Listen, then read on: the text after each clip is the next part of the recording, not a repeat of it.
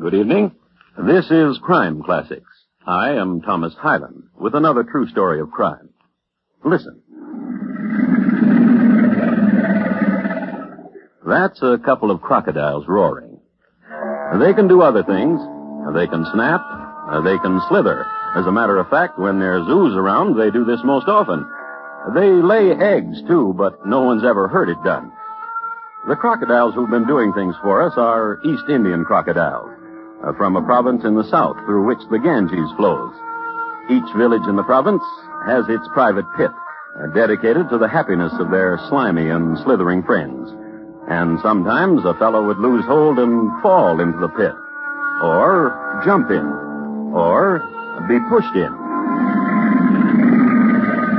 Whenever they got there, the crocodiles took them in their stride. People were their favorite dish.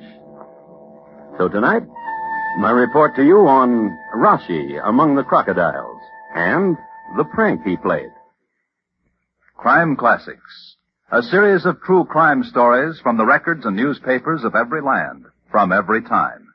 Your host each week, Mr. Thomas Highland, connoisseur of crime, student of violence, and teller of murders. Now, once again, Mr. Thomas Highland.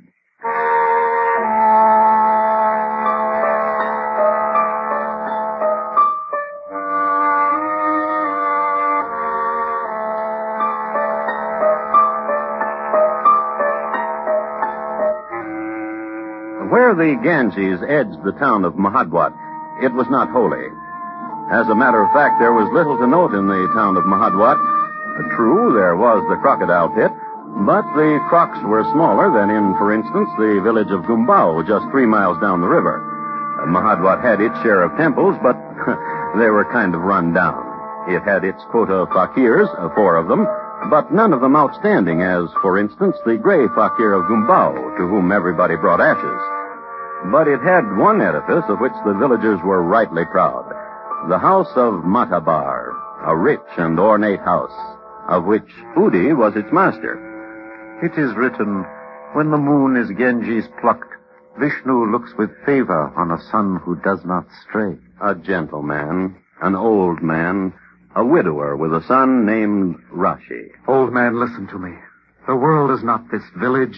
The world is vast, and I must know it. I plead with you. The world, what I have seen of it.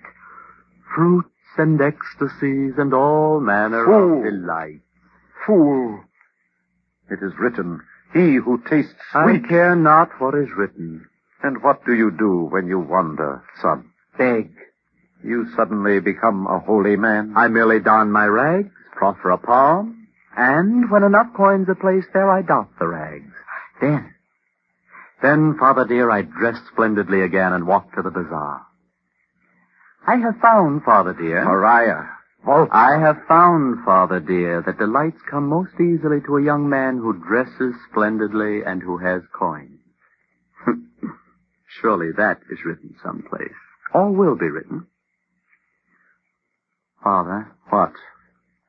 I would not stray. I would remain in the village if you would give me of your wealth. I cannot. And why can you not? Until, Rashi, until, son, you prove yourself a man. Then will I gladly... Old man, listen to me. I am more a man than you could dream of. I've been far already, 100 miles from here, and I will go further. And there will be a day when I will not come back. Speak not so. And I give you another barb to chew on, old man. Speak not her name. Kamala. Kamala, the cousin to my cousin. Perhaps, Father dear, I will marry her. Speak not so. I beg of you, speak not so. She is comely, Father, and of our blood even. What if she walks slow by the river and tarries too long with a fakir? What of the... Get out! Get out of here! Go! Very well. Shall I come back, Father dear? Ever? Shall I? Son to me. Let me awaken you in your bed here in the morning. Be of my heart. I will decide it. I will speak of it to Kamala. Then I will decide it.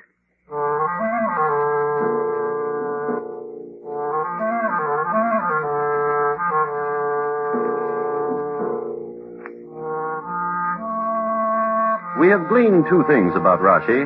He was a gadabout who visited strange cities and begged the price of admission, and he was a bad son. Here's something else about him.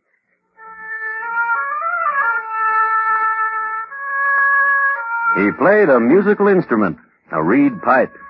He would go out by the banks of the river, find a clearing in the jasmine, sit and look at the moon. He liked very much to look at the moon, for this same moon rode over the far places, and Rashi was a dreamer. Then, to his dreams, he would finger himself a tune. You might say, didn't he draw cobras? No, he didn't. He drew his cousin's cousin, Kamala, who had a weakness for reed pipers, especially her cousin's cousin, Rashi. Blessed evening, Rashi. Of sadness is your song, and longing. Why longing, Rashi? I am here.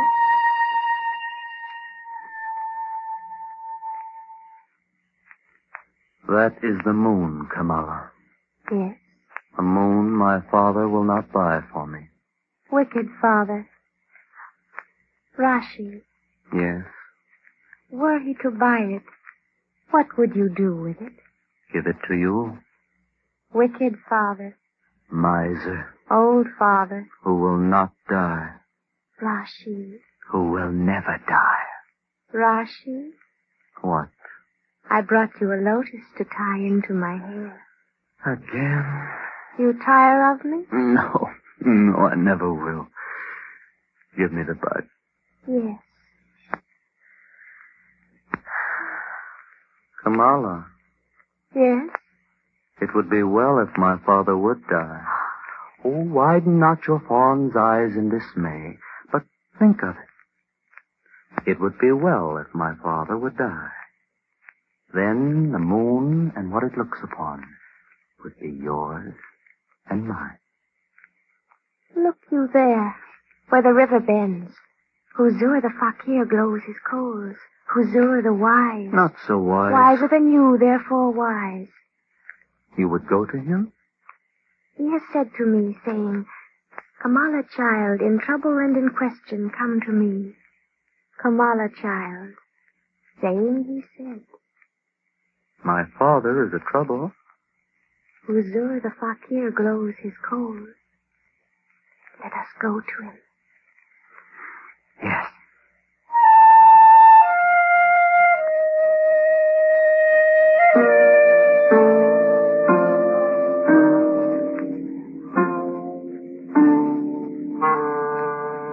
Near not yourself to the glowing coals, Kamala, child. I will be careful. Huzoor. It is grievous, this riddle you present. How say you it again? The cousin to my cousin will tell it. The riddle is this. In a far place dwelt a wealthy man. He prized his gold and his jewels above all, save his son. His son to him was as the gentle rain and the shining stars. Yet, impoverished, he kept his son. And the riddle is this, fakir. Would not the earth spin more easily if such a father would die and be delivered of his wealth to his noble son? I like riddles. Well, would not the earth spin more easily, as Rashi has said, if such a father... Rather, consider such a son. If such a son be dead, would not the father have an easier time? 20 rupees, please. Do not pay him, Rashi. He has told you nothing. Not 1 rupee, fakir. Very well. At least spread the coals for me so that I may walk and soon... Spread them yourself. Very well, child. Yet I wish a blessed evening to both of you. Blessed evening, fakir. But no rupees. Come, Rashi. What shall we do, Kamala? We will think of something. How shall we start thinking? With evil. Let us try that, beloved.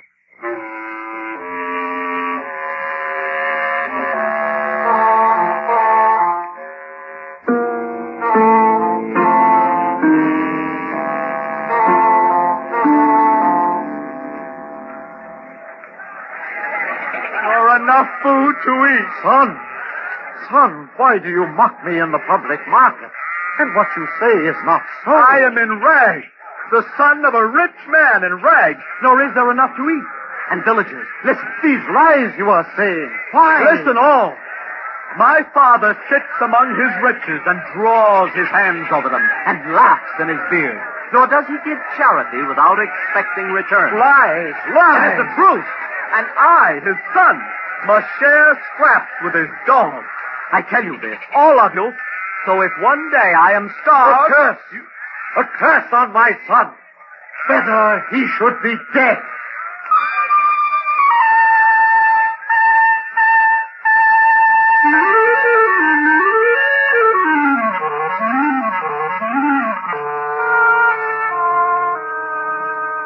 Which happened in the bazaar in the town of Mahadwat, so everybody heard it or was told about it. Results, much nodding of heads and plucking of beards and mumbling and gossip at the wells. And more so when Rashi was suddenly not around any longer, not at his usual haunts, and no more piping of the reed among the jasmine. People forgot that Rashi disappeared from town quite often. Instead, they remembered what his father had shouted at him in the bazaar. A father had growled, and the villagers were mumbling. And one day, this happened. What brings you to my house? You are my cousin's uncle, Udi. Should I not be in your house? Speak what you want and go. I have a letter.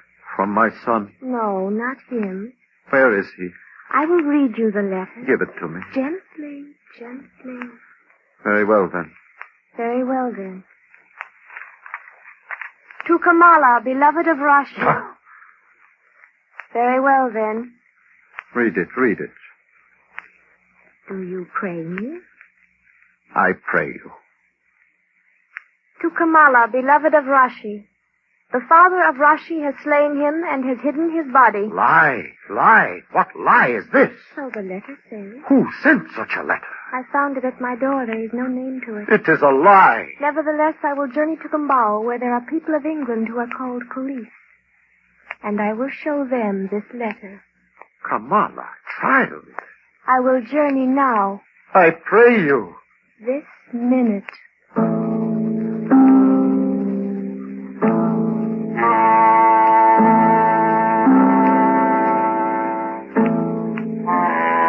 She did. She showed the letter to the police. They looked all around the village for Rashi. One of the more alert of them noticed that the crocodiles in the pit had been dozing for the last 2 days, which meant they had eaten a lot, which made the police drag the ooze. They found a bone. So they arrested Udi for the murder of his son, Rashi. The penalty for murder in the village was tearing a person in two.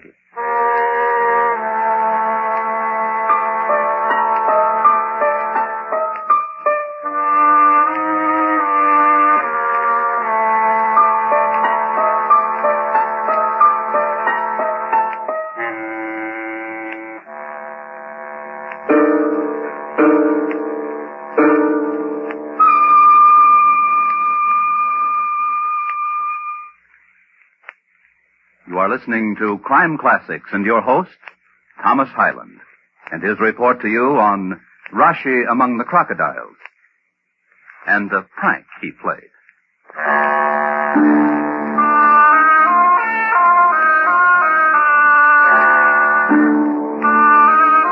A few words about South Konkan, India, in the summer of 1894. The weather was fine, and the jute crop was phenomenal. Sir Ramsey Gwendon, better known as Sir Ramsey of the Loom, had just endeared himself to the populace by establishing the first twine and rope factory in the area, utilizing all but a small portion of the available jute. True, Sir Ramsey was later vilified as a slaveholder and his factories torn down by hand by enraged natives. Nevertheless, he is down in history as one of India's first prime users of jute. Now, of the town, Mahadwat is, as we know, a rather insignificant part of the province. And in the summer, it is apt to run against the grain, especially the grains of Englishmen who are not much used to the brutal heat and swelter.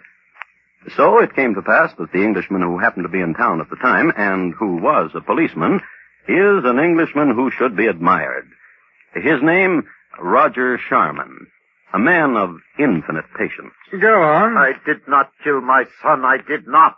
Well, go on. I loved my son. He was my strong right hand and my boon. A moment. My dear. Yes, sir? What is it that you tell me has been bruited about in the bazaar? Child? Ask anyone. No, I ask you. That this old man hated his son, cursed him, and threatened to kill him. Saad, go on. Do you know of this girl? No. No, what about her? She walks slow and smiles with ease. Go on. She is not to be trusted. She speaks lies. Oh, good fellow. How do you explain this bone? Well? Pardon, sir? This bone. How do you explain it? The one we found in the crocodile pit. Sir? Yes, child? The old man cannot explain the bone, for it is the bone of Rashi. Of his shoulder. I swear to you, I would not kill my son. I swear it. Is it not true that you argued? True. And that you wished him dead? In the fit of... True. Dear man, I'm afraid you're under arrest. When will you tear him in two? Child. Child, listen to me. Yes? No longer the law of the jungle, but the civilized law. Udi Matabar will be tried and justice will prevail. Justice will prevail. This means death? If he is guilty. I am not guilty. My dear fellow, you say that so often. What are you trying to hide, dear fellow?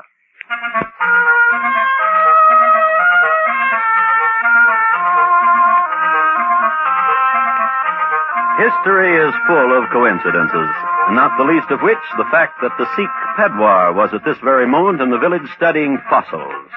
Amazing, you say. Nevertheless, a fact.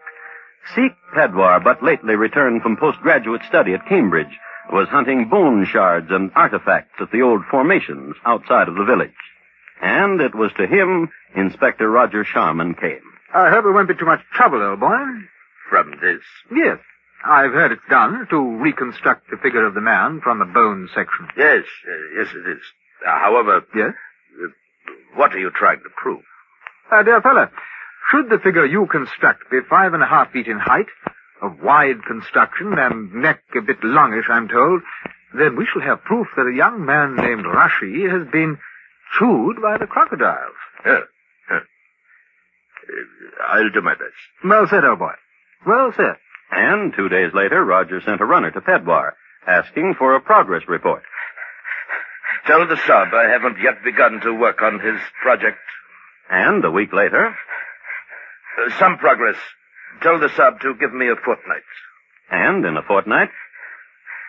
Tell the sub I'm sorry I was interrupted. My sister came of age and there was a celebration. And a week after that? Tell the sub he's welcome to come to see the reconstruction. Tell him I suggest he bring along the chap who's accused of the deed. Which the runner did. Good. Very good. Excellent. Thank you. Bully.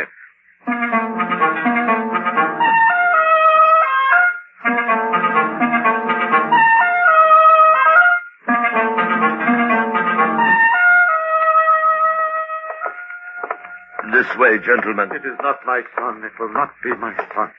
But if it is my son, I did not do it. I swear it. Well, you keep saying that, old chap. Right in here. There. I said. It is not my son. It is not my... Of course it is not. It's a water buffalo.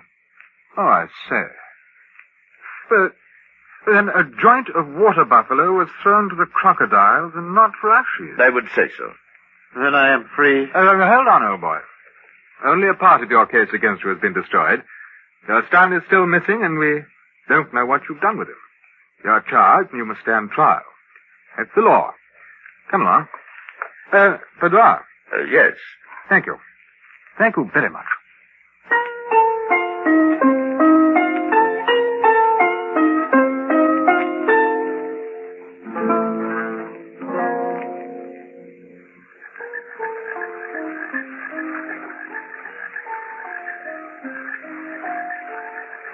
In the north, dear Kamala, towards Scotland, when the summer comes in gently, there are nights such as this. And are you very rich, Inspector? Oh, please, child, call me Roger. Are you very rich, Roger? Rich? Yes. How do you mean, child? Money. Child, you must listen to me. To what? A letter. Letter? That you received that said Udi murdered his father. He did. That said he threw his son into the pit with the crocodile. He did. And the bone? It is the bone of a water buffalo, child. How could you know? But you knew. How could you know? How wise you must be. And Rashi is alive. How very wise you must be. Is he alive? Come. I know a place nearby. Kamala. Come. No. Come. Kamala. Why? Kamala, you cannot let an old man die. If Rashi is alive... If Rashi is alive. If Rashi is alive. Find out if he is alive. Go.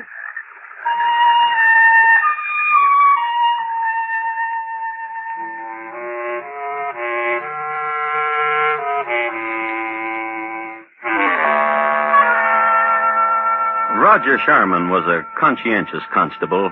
Neither warm summer night nor scent of lotus nor closeness of Kamala, who wore a jewel and bells on her ankles, none of these distracting elements could keep him from his appointed tasks. His next move was obvious. Armed with a full description of the lad, he traveled downriver to the town of Gumbao, and there made inquiry. Rashi, of the village Mahadwat, therefore a stranger to this village. Have you seen him? And the answer was no. About this high, given to wearing beggar's clothes? And the answer was a shrug. So, journey to Maharashtra and the inquiries. No, and the shrug. And to Pune. Pune of the fabulous temple of Shiva. And there was a beggar in front of it. Of the village Mahadwat? Exactly. And of this height? Precisely. And young? Yes. And nose not too prominent nor yet too small. Yes. And dressed in rags beyond belief. Good, very good.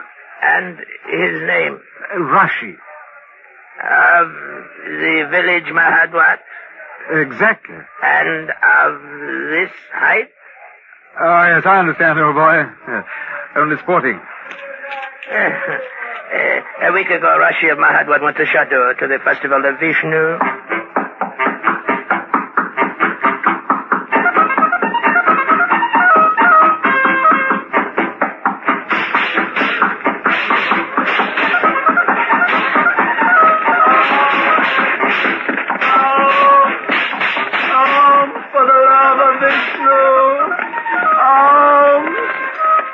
May the goddess Vishnu embrace thee with all... I say, old boy, isn't your name Rashi? Aren't you from Mahadwat? Aren't you... I say, don't try to run. You... Oh, very well. I say... Now! Don't tussle. Now, it's useless, you know. You're caught. You're a prisoner of the crown. Now, come along.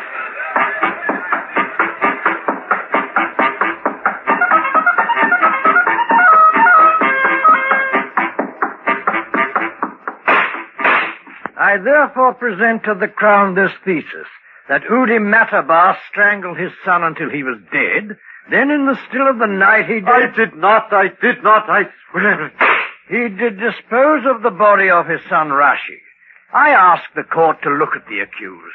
Where in the court's memory has he seen such evil in a face, such depravity? I am a good man. I have never harmed even a face eaten by lust and avarice. His tongue tells the lie of serpents, and his eyes mirror the wantonness. No. This is my face, but I'm older. So in summation, I ask that this symbol of wickedness incarnate be condemned to the gallows and... let us through. I say let us through. Won't you? What disturbance? I'm sorry to spoil the show, old boy. What is this? Well, there's been no murder, old boy. This bundle of rags is... Rashi, my son. It is I, Father. Ah, you see? What a show. Rashi. They would hang you. No. I knew you would come back. You knew? Yes. Because you are my son. Father... Yes. Once I was not your son. Now I am. Did you hear? Did you hear? Father. Yes, son. It is written, when the moon is Ganges plucked, Vishnu looks with favor on a son who does not stray. Well said, old boy. Bully.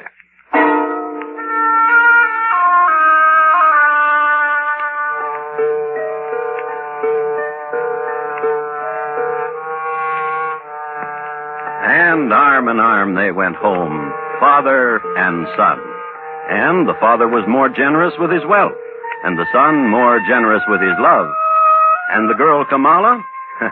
Why, Rashi married her, and they had a lot of trouble with their children. And the Ganges flowed down to the sea.